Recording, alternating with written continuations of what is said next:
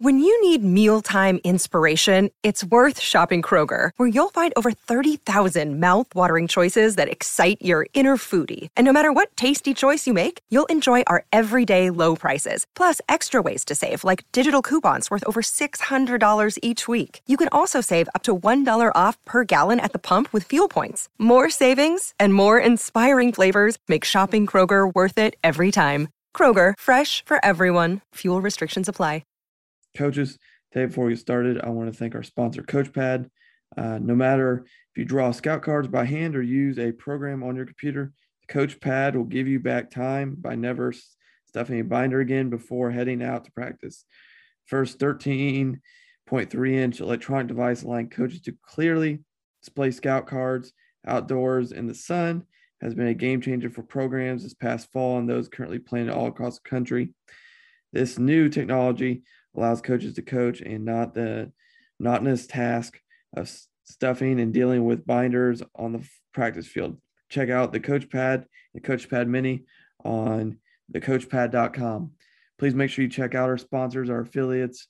And here is another episode of the Gap Down Backer podcast.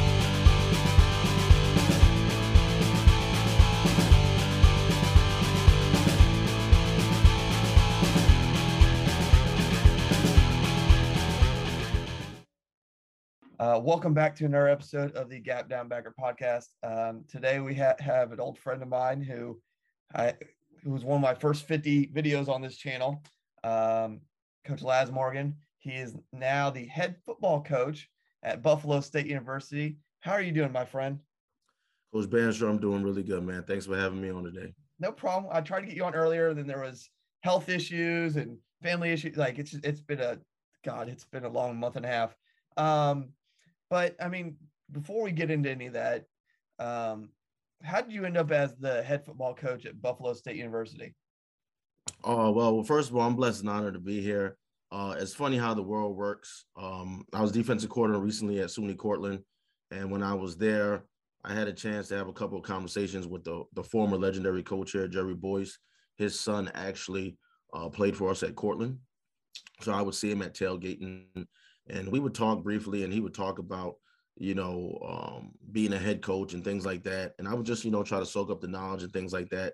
And then he kind of got me thinking about you know maybe one day i wanted to be a head coach. I never really put it on my radar like that just kind of focused on building the defense and and doing what we can do to be one and zero that week. And um as soon as the season was over uh, opening came at buffalo state. It happened to be the school that he used to coach at and be the athletic director at. And um I put my name in a hat, and I was fortunate to get a couple of interviews and and did well enough on the, on those interviews to get the opportunity to be offered the job. And when I came on campus, um, the feeling I got from the administration and the vibe from everybody I met, and just being around um, the things on campus and the people I met, I just knew that this was a place I wanted to be. Now, and we talked a little bit about this prior to hitting record, but I mean, you've spent virtually I mean, it's actually, if I remember correctly, your whole college career coaching New York college football. What what's different about New York college football, or what stands out in your mind that people might not know? Because I mean, there's a lot of Division three programs, and there's obviously some good Division one programs there too. Um, but I don't think many people like I know it because I've talked to a lot of people there. But what what like for people outsiders who maybe want to explore uh, New York college football, kind of what is it like? What's different? What's I mean, what's going on there? I think um, Division three football in the state of New York is some of the best in the country, and I think the reason that is is because of you know if you look at New York State, you know the college football landscape, you have the University of Syracuse, you have the University of Buffalo. If a student athlete is going to play college football and not get a full scholarship to either institution, they're going to end up playing Division three football. So because of that, you know, the lack of a Division two presence, I would say, I think there's only one Division two school currently in the state of New York. You get a lot of athletes playing Division through Division three who probably could play at a higher level, but just kind of got over overlooked or or you know just because of the presence of there not being a division two you get some guys who could be a division two athlete playing division three football. So i think that makes the quality of football very high level. You know i look at some of the kids that um that I coach at some other schools, and you look at them and they're they're all Americans, they're players of the years, and I'm like, you definitely could have played at a higher level, but you slipped through the cracks, and we're kind of glad that you did. Now, now the next part is, I mean, I've had you on here once before, and you talked cover three and variations. I got you on our state association clinic. What was it? A year ago or two years ago? Ohio, yeah. One, yes. And you did coverage variations with blitzes. Um, but I mean, since we really truly talked when you were at Alfred, how have you evolved as a defensive coach? Obviously, you're now a head coach too, and you have a defense coordinator on staff and all that. But how philosophically have you evolved defensively, if any? Well, like the, there's always different challenges. So when, when I was at Alfred University, we kind of we kind of molded the players into our culture, and they kind of they kind of absorbed it. And a lot of those kids had been in that defensive system for three, four years, so they kind of knew it. They knew how to play to their. We knew how to play to their strengths. You know, one of our biggest things has always been to put the players first over the scheme. So we always think players, not plays. And that's always been very, very important to us. When I got to Cortland, I already had an inherited and established defense as far as veteran presence. A lot of seniors and juniors who had been taught a certain way. So the challenge was different at Cortland. It was kind of making them relearn. And, you know, it's really harder to do the older you get because you are who you are, you know your ways. And especially when the bullets start flying, you want to go back and revert back to something old. So that was very, very challenging. But I was I was fortunate enough to get those guys at a great staff, and I was fortunate enough to get those guys along with the staff to buy into what we were doing at Alfred, and then just kind of make minor tweaks to enhance it to fit different type of players. So at the end of the day, our system is always going to cater to our players, and we're going to find out the things they can do well within what we do and highlight that on the football field. So I think the ultimate testament to that is the defensive system has been ran for five years.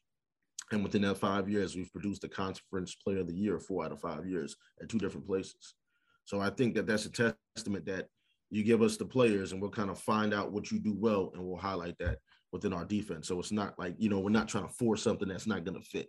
You know, we're always going to, and we're always going to cater to those guys. Cause at the end of the day, as a defensive coach, I always try to think about tackling and getting off blocks. That's what's important to me. And if our guys are always constantly thinking and trying to make an adjustments, it's taken away from their ability to tackle and get off blocks. You know, offenses are doing a great job these days with pace, um, unbalanced formations, misdirection, RPOs, you name it, they're doing it. So everything's really, really challenging as a defensive player. So the last thing you want is your guys out there thinking like, well, if this happens, that happens, that happens. No, I want those guys to play fast so they can focus on getting off blocks and making tackles.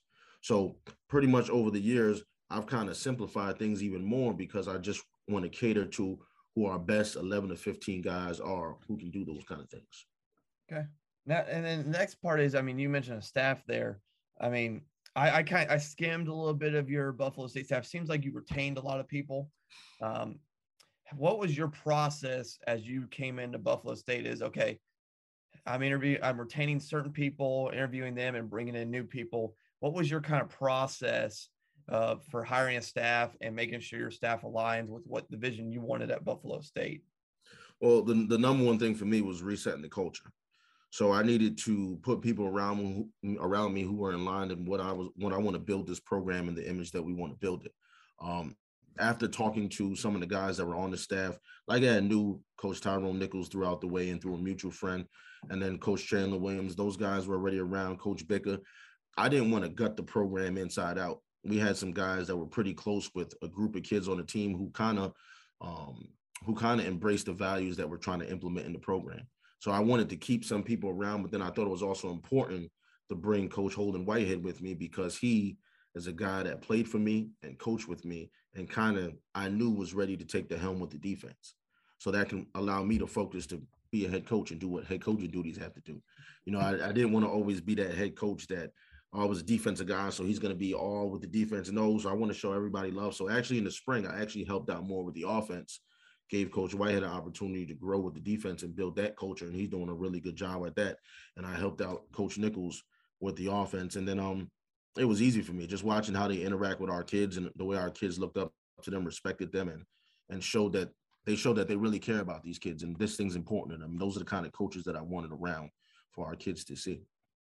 Now you you mentioned offense there, and, and that was the question I was going to ask you. Is I mean, you've spent your entire career coaching defense essentially. What when you were looking at okay, I, this is what I want my offensive staff to be. This is what our offensive philosophy has to be. How much of it is similar to necessarily your defensive philosophy of tackling and get off blocks. And so, so, that's, I mean, you got two staples right there. How much is that? Is there like two staples for your offense?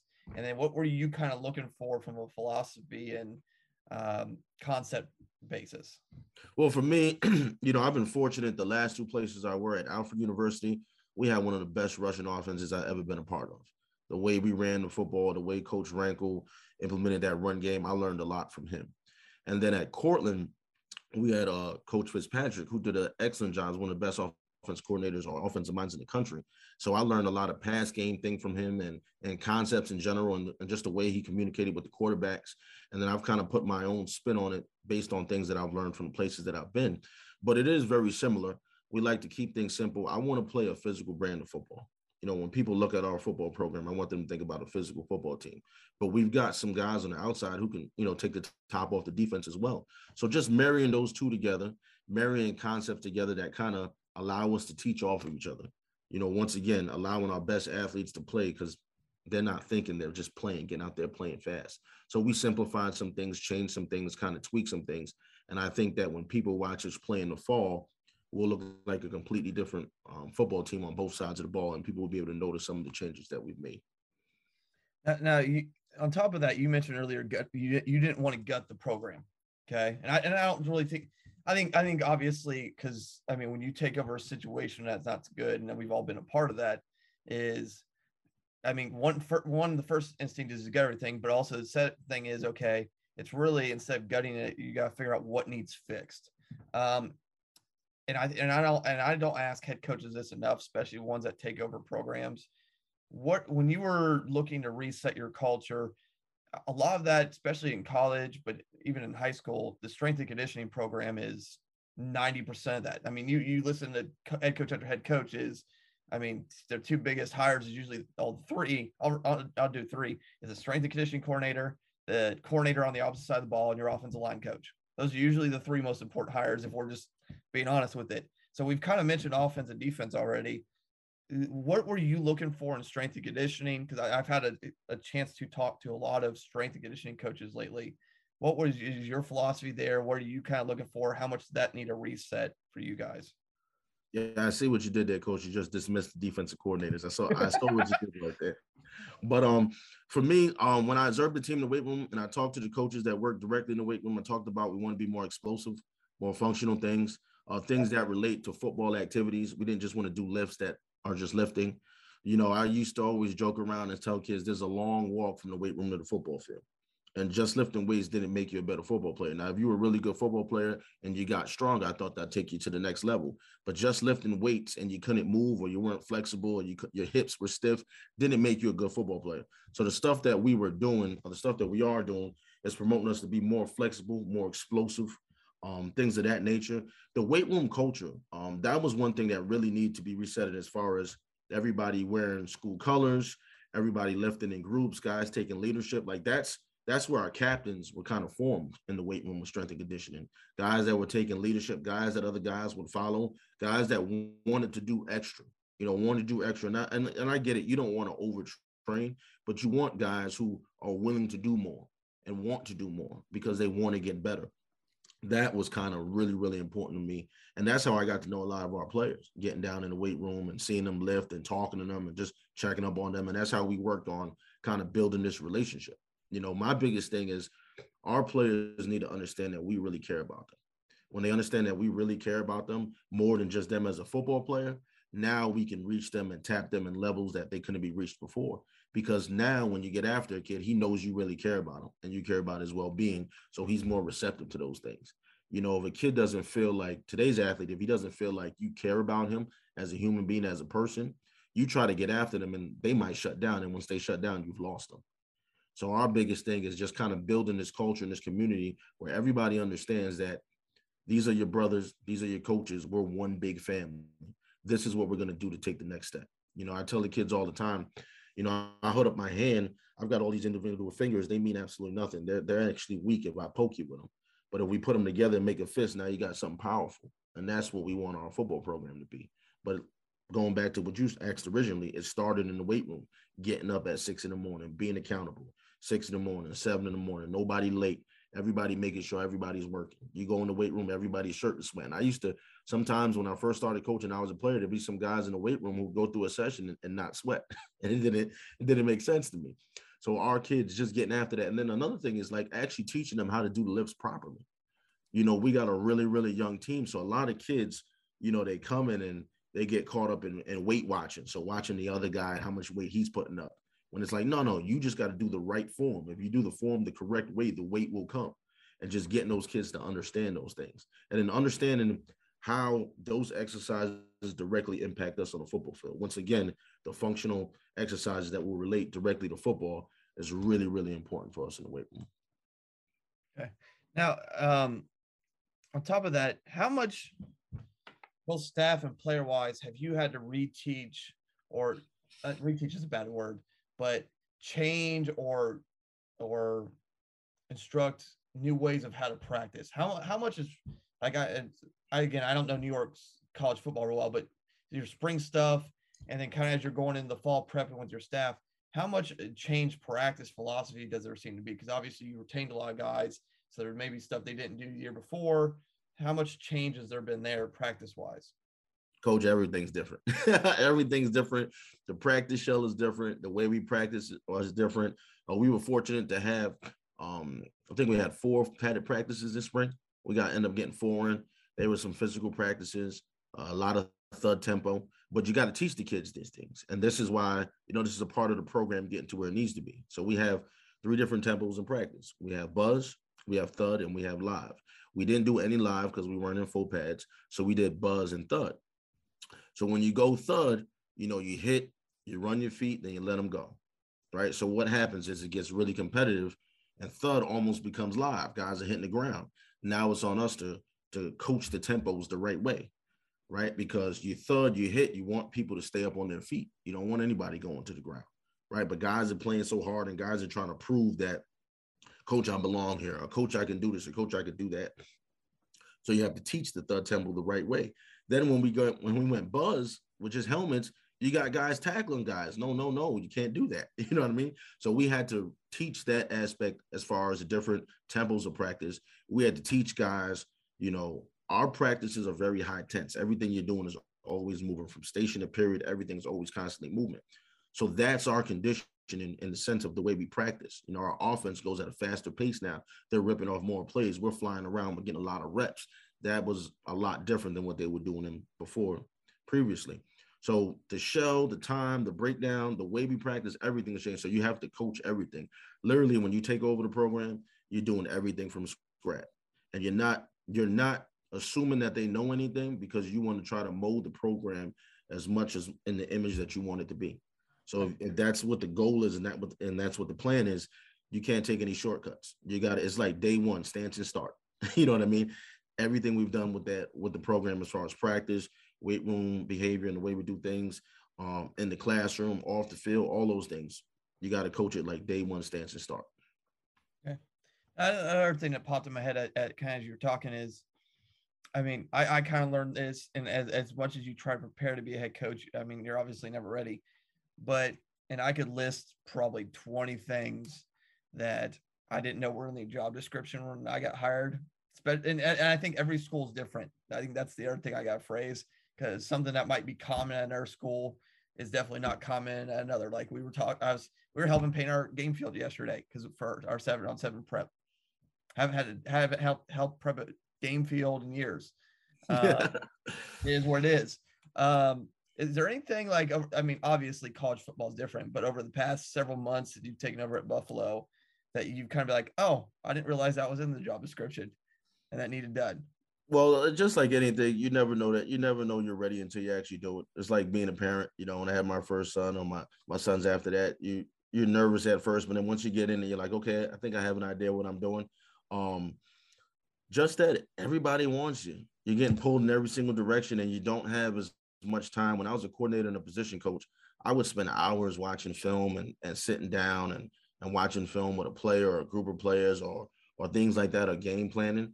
I find it very, very hard during the normal workday hours to get those things done because I have to, I'm getting pulled in so many different directions for administration things or or meetings about this or budget meetings or departmental meetings, those kind of things that I, that wasn't happening before. I mean, I knew it would, it would be coming, but um, still, you just can't prepare for it, you know. And just the logistical things like planning a training camp, planning a spring practice. You know, the only thing I had to do was get the practice shell and fill in my drills and, and talk to the defensive staff and tell them what I wanted to do before. Now I'm making the shells. Now I'm I'm making the training camp schedule. Now I'm making our camp schedule. Now I'm I'm coming up with the recruiting ideas and things like that. Like I'm those are things that you have to do. You know, when before as an assistant and a coordinator, you kind of took those for granted because you got to focus on more of the football aspect. So what I try to do is kind of do the same thing for my coordinators. Um, and my position coaches is I take care of all, all the logistics and and the meetings and all of that planning and organizational stuff so they can focus more on the football. You know, my biggest thing is I want to make sure that our players are like learning and being educated. So I take care of all that administrative stuff, whatever we need to do, and then I allow my assistants to coach football because that's what they do. Yeah, no, exactly. And then, I mean, from from a separate standpoint, is again, you kind of you got hired this off season. You brought in your staff. You're, you're delegating obviously responsibilities. You've worked with the offensive staff a lot more because obviously you've had somebody on the defensive staff. Um, but how how in depth depth is in depth is probably a bad word, but um, have you broken out your delegation, your duties, your guys? Um, how much did you change duties for guys? How much have duties changed since you've been hired? Because you're like, okay, I hired him for this, but this he seems to be better here. Um, and that includes even like special teams because obviously it's it's hard to have a full time dedicated. I mean, big college football has a special teams coordinator, then like a special teams quality control coach, and so and so forth. How have you been able to delegate not only all those and change duties, but also delegate your special team stuff as well? Yeah, you know, like good leadership one on one, you want to empower other people, give them ownership. Um, when I got here, guys that I retained, I promoted Chandler Williams to special teams coordinator um, and got him a full time position. You know, so he got compensated for the work that he was putting in. Um, I thought that was very important to me because special teams is huge for me. At the last school that I was at, um, at Cortland, our special teams were awesome. I mean, as a defensive guy, like I never saw so many block kicks and, and so much field position that favored in our way because of how well we were on special teams. That's kind of like the culture I want to bring here. And I think he's definitely the guy to do that for me. So I thought that was very, very important. As far as the um the offense and defense go, it's always funny because like you mentioned before, I'm a defensive guy. So I'm helping the offense. But then when I see something on the field, I might grab a defensive player and pull him aside and talk to him and coach him up real quick or or vice versa. So I find myself doing both because I want everybody to be better. I believe iron sharpens iron. But what I do is I, you know, I give them ideas or I tell them this is exactly what the vision I have. This is what I wanted to do. And then they get their hands dirty with the stuff. And then I come back in and kind of say, like, okay, I like that.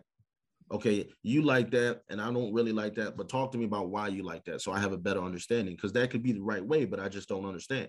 And I want to know and I want to understand. So I want these guys to always feel like they have a voice because if they have a voice and they have ownership, and if they have ownership, then I know that they're going to do their job exceptional, and that's going to benefit the program. You know, so that's kind of that's kind of my philosophy when I tag on it. You know, I try to split up time to have. You know, I'll tell our defense coordinator, I'm gonna, you know, an hour set aside for you, whatever you want to do, whatever you want to catch up on in this hour, because I know that I got to go run the receiver meeting. You know what I mean? So I kind of delegate that time. You know what I mean? And it's all working right now.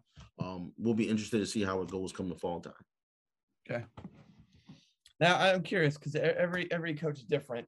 There are some coaches who have by May have every practice in the fall planned out already to the detail. And I, I, I know that both from a college and a high school. In fact, I have a buddy of mine who's a high school head coach. By February, he's got every fall practice laid out. Now, obviously, things change. Others, it's it's not. I'm not going to say it's by ear, but you're about a week or two ahead of schedule, and blah blah. How much? How much do you try to work ahead? Obviously, like the busing and the hoteling, that's all handled far ahead with. But how much planning ahead do you try to do? I mean, from from a scouting standpoint, from a practice preparation standpoint, what is your what is your ideal I want to always try to work three months out, six months out. What is your kind of plan there? Well, um, you know, um, when I first got the job here, recruitment was very heavy, you know, so we put a lot of our energy in recruiting. So pretty much a month out of recruiting is when I kind of worked on the spring practice schedule, but nothing was written in stone. And good thing it wasn't because there was a shipment issue and we didn't get our helmets the first week we were supposed to practice. So I had to adjust that schedule. So you make a schedule, you always have a plan A, but be ready for a plan B. That's usually how it works. Um, as far as training camp schedule, like I just completed the training camp schedule about a week ago, and um, training camp will start in about August. August 10th is our check-in day. So that's about two months out. Going forward, I'll probably have it done a little earlier once I get the flow of things and understand how things are going around here. Um, you know, times of field availability and, and meeting room space and things like that.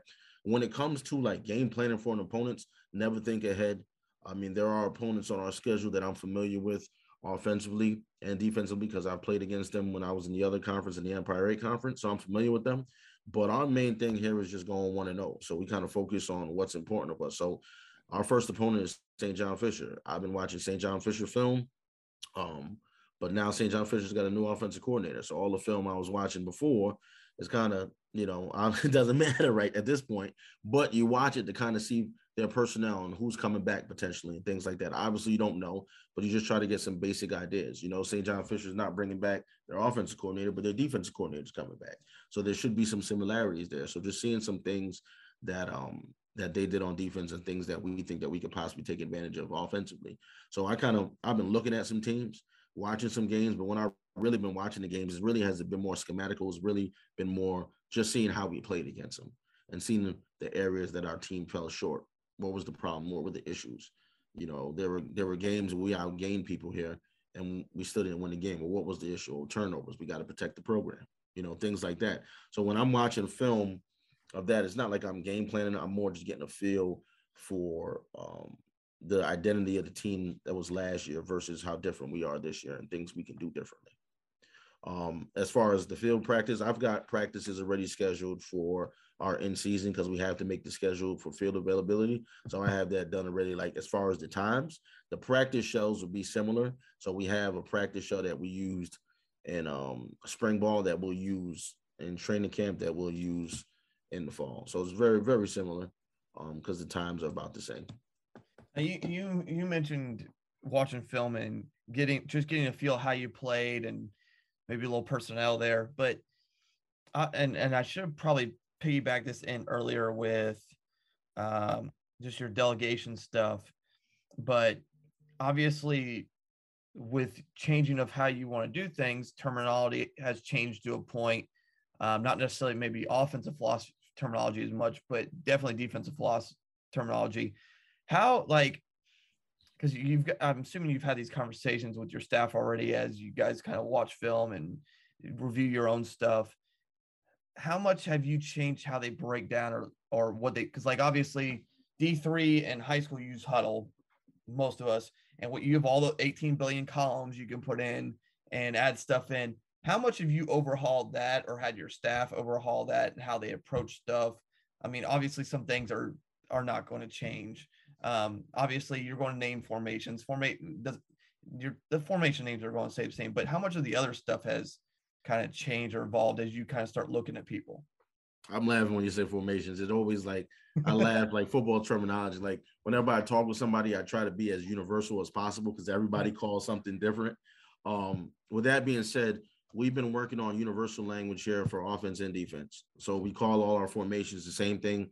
We call all our pass concepts the same pass uh, concepts. The way we label fronts, we call them the same thing. Um, we wanted universal language in our program. So we did a lot of changing.